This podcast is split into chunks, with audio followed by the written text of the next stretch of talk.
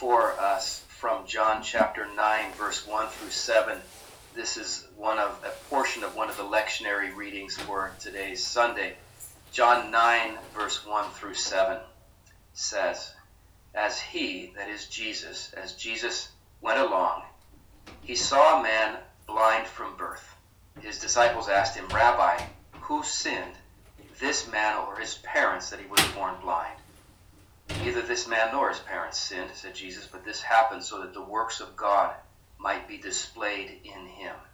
As long as it is today, we must do the works of him who sent me. Night is coming when no one can work. While I am in the world, I am the light of the world. After saying this, he spit on the ground, made some mud with the saliva, and put it on the man's eyes. Go, he told him, wash in the pool of Siloam. This word means sent. So the man went and washed and came home, seeing. This is the word of the Lord. Thanks be to God. Let's pray together. Father, we pray that um, even uh, while we meet together remotely, that your word will be powerful, living, true, that it will speak to us in deep and and um, transformative ways for your glory. We ask this in Christ's name. Amen. So what I'd like to do is just make three observations about this passage. All right, three observations. Here we go. Observation number one. Our God can work in any situation for his glory and for our good. There is there is no situation in this life uh, so dark or so painful or so difficult that it can stop God from doing the wonderful the wonderful works He has planned for us. You you you cannot stop God from from glorifying His name in the lives of His people. Now, in this passage, we read of a, a situation that was obviously very, very painful. We read in verse one that there was a man who had been born blind, and so this means that for this man's entire life, he had never been able to see anything. Later in the chapter, we find out that because of because of this man's disability, he had been reduced to a life of humiliation, a life of poverty. We read that he was a beggar. So Jesus and his disciples are walking through the city. They see this man at the side of the road. And as the disciples begin to contemplate the, uh, the depth of this man's suffering, they ask Jesus a question that to me seems very logical. Verse 2, they say, Rabbi, Rabbi means teacher. They say, Rabbi, who sinned? This man or his parents that he was born blind? Now, I think the reason they, the disciples asked this question is because they just they could not make any sense out of this man's suffering. Why had a man like this been condemned to a lifetime of darkness? Was it because his parents had sinned in some way that that didn't make any sense? Why, if the parents had sinned, why would God punish their child? Or is it because perhaps this man had sinned? Again, that doesn't make any sense. How, how could he have sinned before he was born? So the disciples, they raised this question because they, they were faced with, listen, they were faced with the same thing that we see in our world. They were, they were faced with suffering that um, did not make any sense to them. Why, why would a man like this be born blind? And listen, we ask questions like that, don't we? Um, all the time. Questions, you know, like, why did my mom get cancer? Um, why did I lose my job? Why, why uh, was my immigration petition denied? Other people lied on their papers. They were accepted. I told the truth. Why didn't God help me? Um, questions like, why, why won't my depression go away? Why doesn't God answer my prayers? We ask questions like this, and of course, the big question people all over the world are asking right now why did God allow this virus, this coronavirus, to become a pandemic and spread throughout the world? So when we we ask these kinds of questions when we're faced with with suffering that we just don't understand, and that's and that's what the disciples are doing here. Verse two, they ask him, Rabbi, who sinned, this man or his parents? Why did this happen? Now Jesus. Um, doesn't seem very interested in spending a lot of time exploring the answer to their question. Notice he just says to them, Neither this man nor his parents sinned. And I don't think he's saying that these were perfect people who had never done anything wrong. He's just kind of saying, I, I, I don't that's not the question to ask. And in, in, fact, I don't even want to engage in some kind of philosophical exploration with you of the problem of suffering in the world. He, he, he steers them away from their question. I'm not going to answer the question, he says. And then in the verse 3, he says, I'm going to tell you this. Not the cause of the suffering, but the purpose of the suffering. End of, end of verse 3, he says, This happened to this man. Why? So that the works of God might be displayed in him. So rather than, uh, you know, trying to unravel all the mysteries of, of, of suffering in the world, he, he turned his disciples away from that debate and he said, I want to tell you something. This is hard to understand. This man's life doesn't make any sense. We can't easily explain why this happened. But I'm telling you, God is going to do something amazing in this suffering for that man. God is God is going to do something good for him. This happened so that the works of God might be displayed in his life. Now, the Bible would tell us that what Jesus said about that blind man is true about all of God's children. It, this is true for anyone and everyone who, turning from their sin, has placed their trust in Jesus as their Savior. Um, whatever is happening to us, whatever has happened to you, this has happened, Jesus would say, so that the work of God might be displayed in you. We say that, see that same thought uh, repeated or voiced in Romans chapter 8, verse 28. Do you know this verse, Romans 8, 28? And we know that in all things God works for the good of those who love him, who've been called according to his purpose. God is at work in ways we cannot see for good. Now, would you agree with me that that's that is not always easy to believe? I, I, I, I, wonder if it was easy for this, this blind man to believe that God was going to ever do anything good through his suffering. I mean, this, we're told he was a grown man. How old was he? 20 years old? 25, 30, 35? We, we don't know how old he was, but we do know this that year after year, month after month, week after week, day after day, every morning of this man's life, he had woken up unable to see condemned to a life of begging. And, and, I, and I wonder if he ever thought to himself, I don't see how anything good, I don't see how anything good could ever come from this. And all that time, he had no idea that God was planning to do something amazing. Now, this is hard to believe uh, when we're really going through dark trials. And it might be hard for us to believe that out of this uh, global time of suffering and fear and uncertainty and, and disorder, uh, that God will work for good. But the promise of, of, of the Bible is that, that, uh, that nothing can stop our God from accomplishing his good purpose for the glory of his name and the good of his people. I, I, wonder if uh, someday we will look back on this pandemic and perhaps meet people who will say, that was the moment God changed my life. That was the moment God healed our family. That, that was the moment I, my heart opened to Jesus.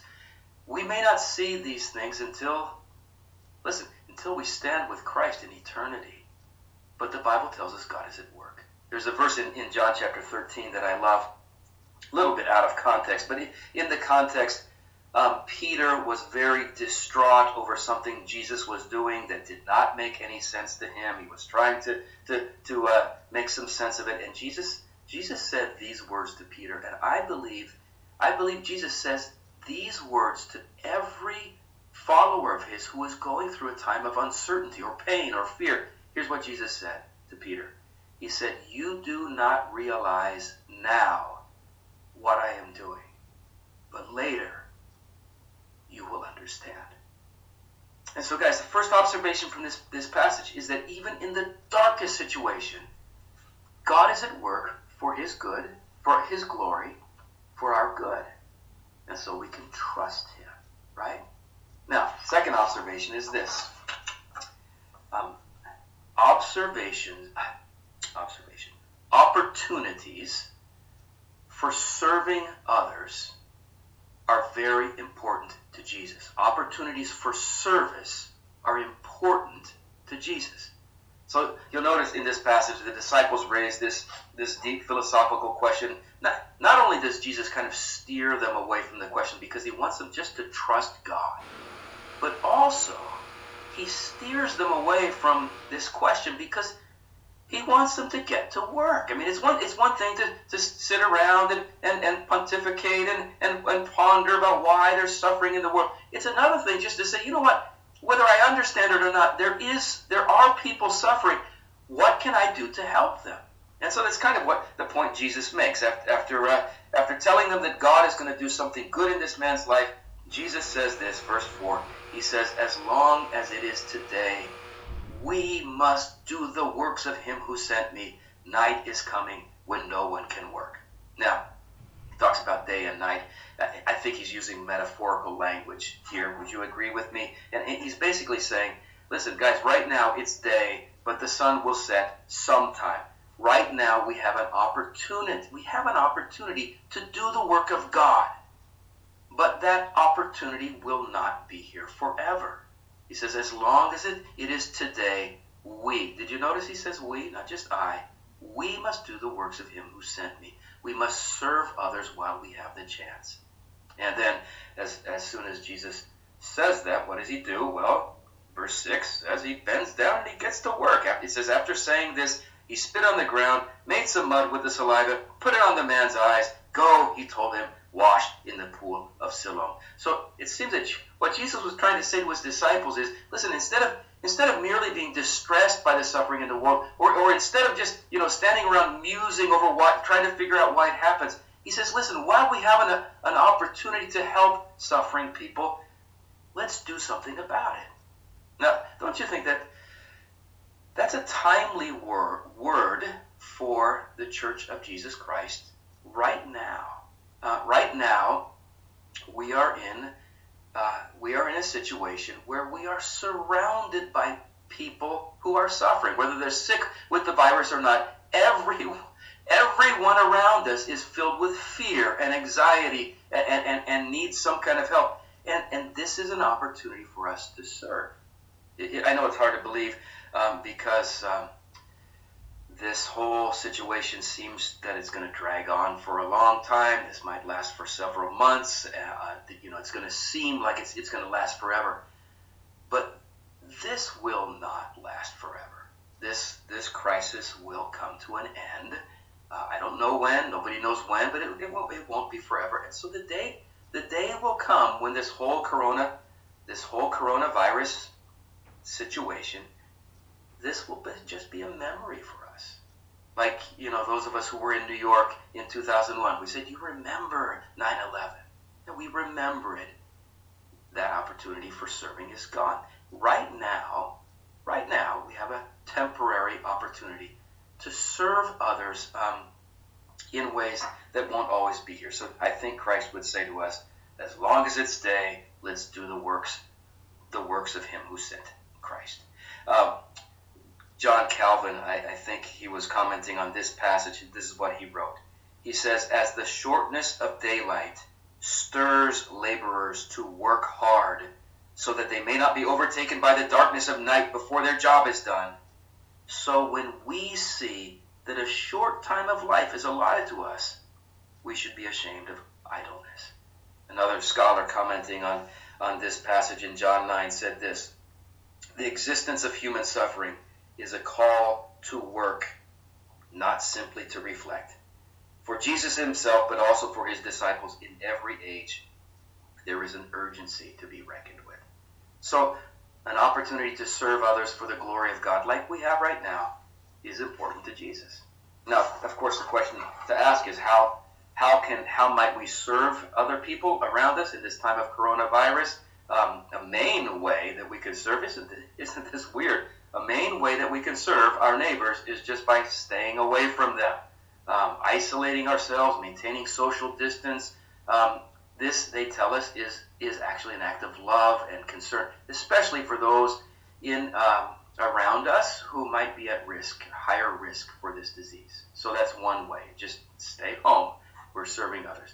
another way to serve is looking for appropriately um, safe ways to reach out to neighbors who might need help. I had a, a chance to do this the other day, and I have a very elderly, infirm couple that live next door to me on the same floor in my building. Just knock on their door and then stand way back and, and just say, you know, Tom, uh, I live next door. If, if you need anything at all, need someone to go to the supermarket, let me know. So you, you might have ways that you can do that with people around you. If, if you're looking for, for opportunities to serve in that way, our diaconate is forming right now a, a healthy helps team. This is for anyone in our church who is healthy and would like to help with a vehicle or with trips to the supermarket, just in case anyone in, in our in our circle of contacts is quarantined and needs help like that. Another way we can serve is through giving. Um, our church has um, allotted uh, for this fiscal year $32,000 to our, our diaconate to use for outreach, to use for mercy care. Um, that will probably be tapped out. We're not sure, but there's going to be many, many people with financial needs. And so every every time you give, and when you give to the church, when you especially give to the Easter offering, um, your gifts are helping us serve people. And then um, one more way, I, I, won't belabor the ways to serve, but I, I want to point this out because I think this this might be the most important way you can serve others in the world for the glory of God during the coronavirus. Okay?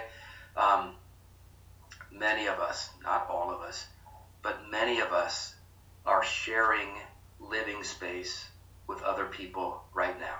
Maybe you have roommates, maybe you're living with your family, you're married, or you have children, and um, we all know New York City homes and apartments are small. We're going to be locked in together for several weeks, and if it has not, if it hasn't already happened to you, we're going to start to get on each other's nerves. It's not easy to be locked indoors. So I think that in God's eyes, the most the people about whom he is most concerned for you to serve them are those people that he's placed right closest to you. So I want to encourage us to look look for ways to encourage and serve and love those those people that we are locked indoors with. Um, so uh, whomever this may be. You know, teens, your parents are probably getting on your nerves. Parents, you're trying to work at home, and also your kids are at school at home. Um, I, I wonder what it'd be like if every day we would look for a way to go to somebody that we, we're living with and just say, listen, I know this is hard. Can you tell me one thing I can do today that would just, just make this day a little bit easier for you? And they might just say, yeah, leave me alone. And, you know, if they say that, then give them some grace, give them some space. Um, we all get grumpy. It might be that they'll ask, you know, can we, can you help with the dishes? Can we, can we turn off the news? It's driving me crazy. Whatever it is, whatever, whatever it is for us, never dismiss an opportunity to serve, to serve others as being unimportant. You may not make the headlines of the news, but when you help a neighbor, or you isolate yourself, or you just show love to a family member, these opportunities are very important to Jesus. So, three observations. First, God can work in any situation for His glory and our good. Second, opportunities to serve others are very important to Jesus. Third observation Jesus is the light of the world. I'm going to repeat that. That's important. Jesus is the light of the world. That's what he says in end of verse 5. While I'm in the world, what? I am the light of the world. He said, he said that more even with greater clarity in, in the chapter before this, chapter 8, verse 12. Jesus said this I am the light of the world. Whoever follows me will never walk in darkness, but will have the light of life. Now, when Jesus calls himself the light of the world, light, uh, in, the, in the Hebrew scriptures, light is often a symbol or a metaphor for God Himself. You remember when the, the Israelites were brought out of Egypt and, and God Himself led them through the wilderness? There was this pillar of fire, this pillar of light. Very, very often in the words of the prophets and in, in the Psalms, God is pictured as a light for the world. In, in the book of Isaiah, where it's prophesying the coming Messiah, it says he, God will make him a light for the Gentiles, a light for the nations. So Jesus is making a bold claim about his identity right here when he says, I am the light of the world. He is, he is claiming to be he is claiming to be God Himself and the one who connects us with the Father. So when I say that Jesus is the light of the world, basically what I'm saying is, guys, people need Jesus. Every everyone around us, what we're thinking, what do we need? Oh, if I could just find some hand sanitizer, if I, if I could just find a mask, if I could just if I just had more toilet paper paper stockpile. We're focused on our needs to the point that sometimes it's becoming absurd. But do you realize that the need of everyone in this world right now, deeper, a deeper need than medical care or physical health is Jesus. Without, listen, without Christ, we are eternally cut off from the Father. Without Christ, we are dead in our sins. Without Christ, we, we are lost in spiritual nightfall. Without Christ, we are without hope of eternal life with God. So I just want to, bring that to mind. Um, that this is a time, uh, one of those moments in life when we are, uh, when a truth that the Bible tells us um, again and again is kind of driven home. That is the fact that our lives here are limited, that we are mortal. As it says in Psalm 103, um, we are like the grass of the field that withers and is gone. Its place remembers it no more. Our time is our time is limited. Um, we will someday, our life in this world will end.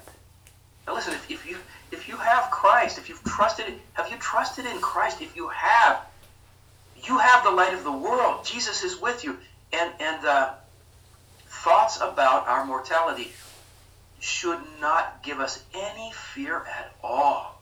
John 3, verse 16 says, God so loved the world, he gave his one and only Son, that whoever believes in him shall not perish but have what? eternal life. So if, if you've trusted in Christ, or if, if not, if you're if you're even if you're coming to Him in, the, in, in faith for the first time today, um, we have nothing to fear no matter what happens. Um, but for those around us, let's remember that um, what people need more than anything is Jesus, the light of the world. So three thoughts from today's passage. Um, no matter how hard it is right now, God is at work in ways He's at work in ways that we cannot see, wonderful ways. He's, he's, secondly, He's giving us opportunities to join Him in His work of serving others. And, and more than anything else, aren't you, aren't you so glad we know about Jesus? Aren't you so glad God sent us Jesus? No matter how dark it might seem, Jesus is the light of the world. John, John began his gospel by saying this in John chapter 1 In the beginning was the Word the Word was with God, and the Word was God. And he says this about Jesus, the Word. In him was life, and that life was the light of the world.